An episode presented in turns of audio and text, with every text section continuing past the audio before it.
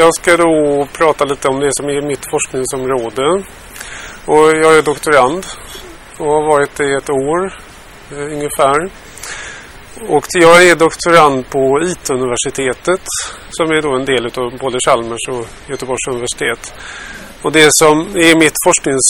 Eller jag är inom forskningsområdet digital gestaltning som vi kan prata länge om men jag ska göra en väldigt lång historia kort och säga att det till stor del handlar om digital media och digital formgivning. Det vill säga hur man använder digitala verktyg för att skapa digitala saker, för att formge digitala saker. Film, datorspel, webbsajter och så vidare. Och det som är mitt forskningsområde inom det då, det handlar just kring bildmanipulation och eh, dokumentärfilm. Och eh, det kan ju tyckas eh, inte riktigt passa ihop de två begreppen. Det är ju inte så ofta man hör talas om bildmanipulation i dokumentärfilm. Men det finns en viss, viss genre av dokumentärfilmer som jag tittar på. Eh, och det är vetenskapsdokumentärer. Och det, det är ganska stor skillnad på vanliga dokumentärer eller journalistiska dokumentärer och just vetenskapsdokumentärer just när det gäller bildmanipulation. För att eh, i en vanlig journalistisk dokumentär så, så har man ju inte den typen av bildmanipulation som är en kraftig bildmanipulation så att säga. Man har ju alltid bildmanipulation. Bara genom att välja kamerautsnitt och så. Så manipulerar man ju bilden naturligtvis.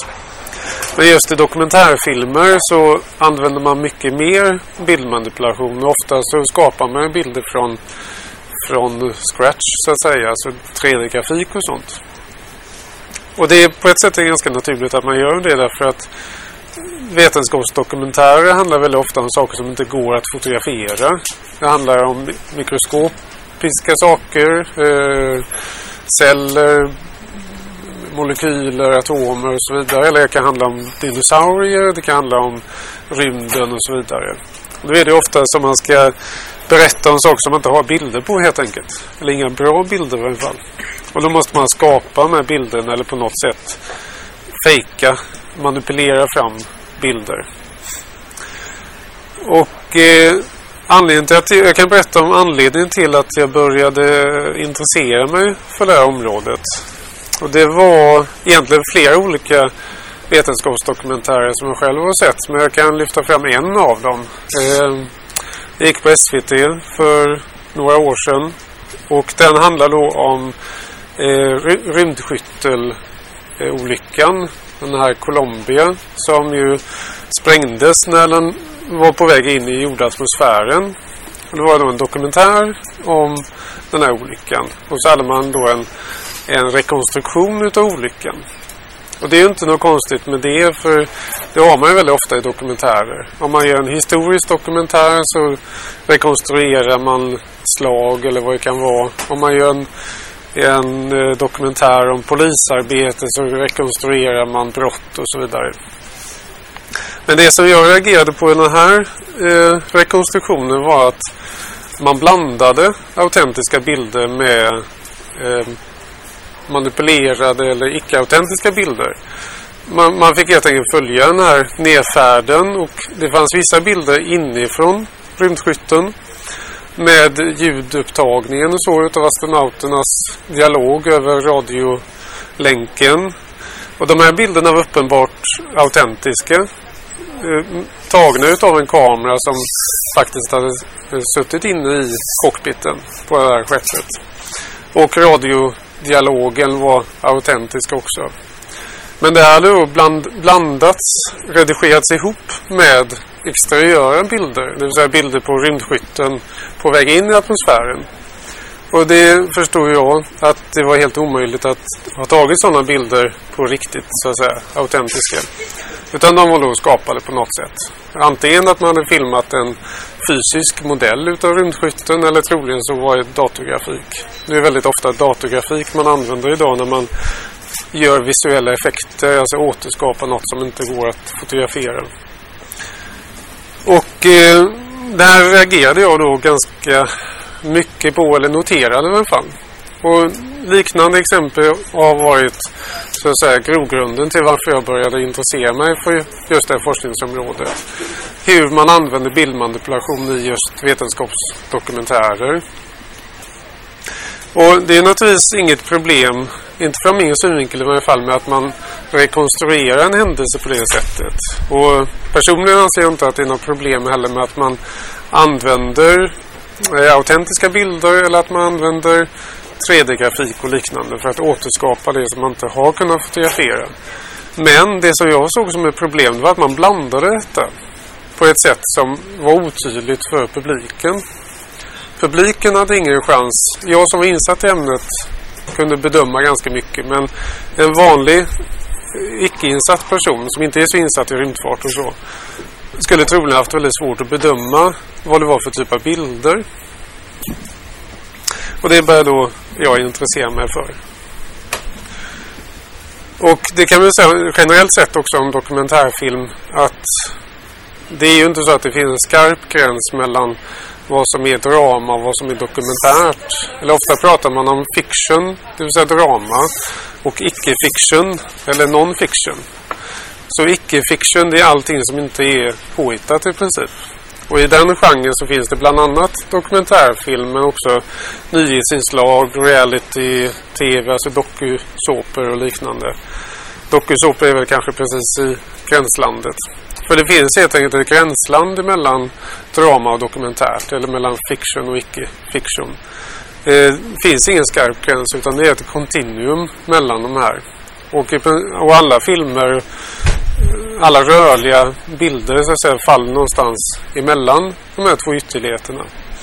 En ny, ett nyhetsinslag är ju till väldigt hög del autentiskt och försöker vara objektivt och så. Medan en fantasyfilm eller en science fiction-film är ju i väldigt hög grad påhittad.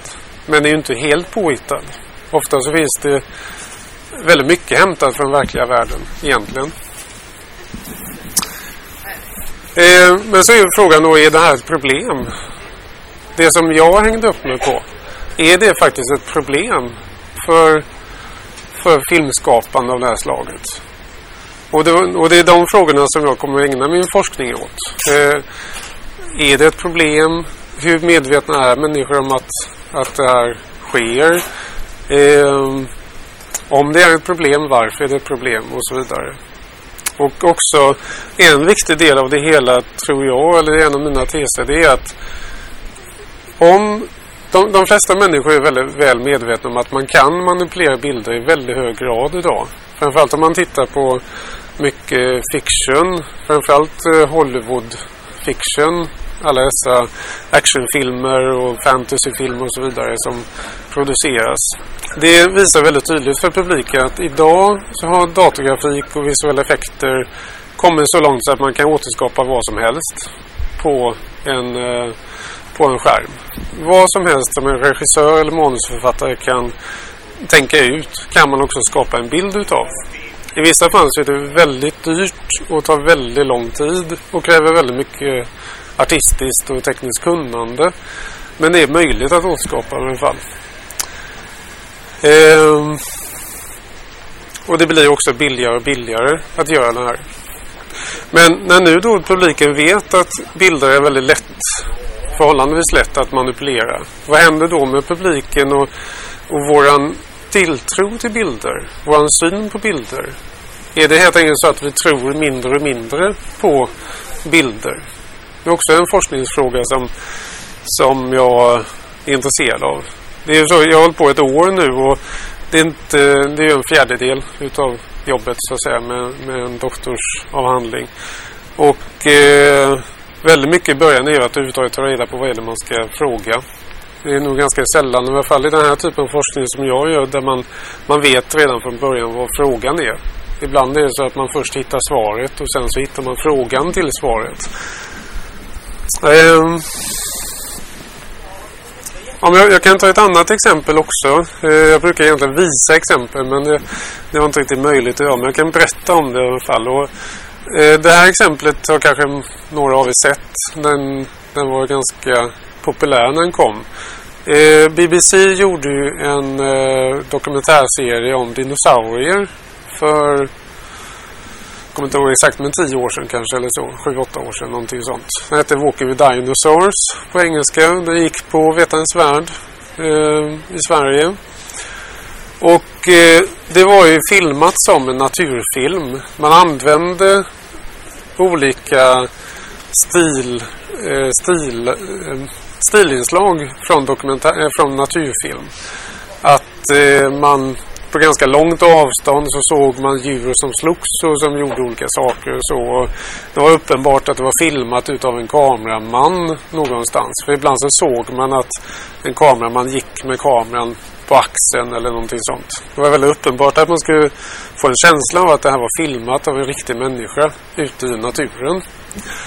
Men med det undantaget då att det var dinosaurier som man såg i bilden. Så att setupen eller, eller förutsättningen för den Walking with Dinosaurs var helt enkelt på något sätt så hade vi människor kunnat eh, på låtsas åka tillbaka och filma med dinosaurierna.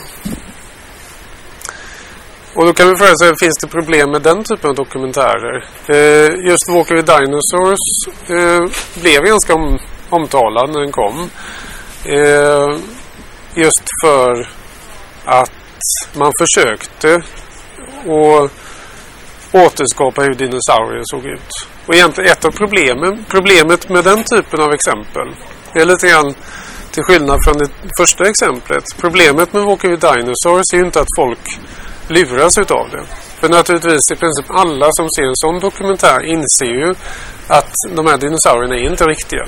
Utan det är någon typ av visuell effekt som har återskapat dinosaurierna. Så det är ju inte ett problem där. Men ett problem där är ju att i och med att man återskapar med dinosaurierna på bild och låter dem röra sig och så.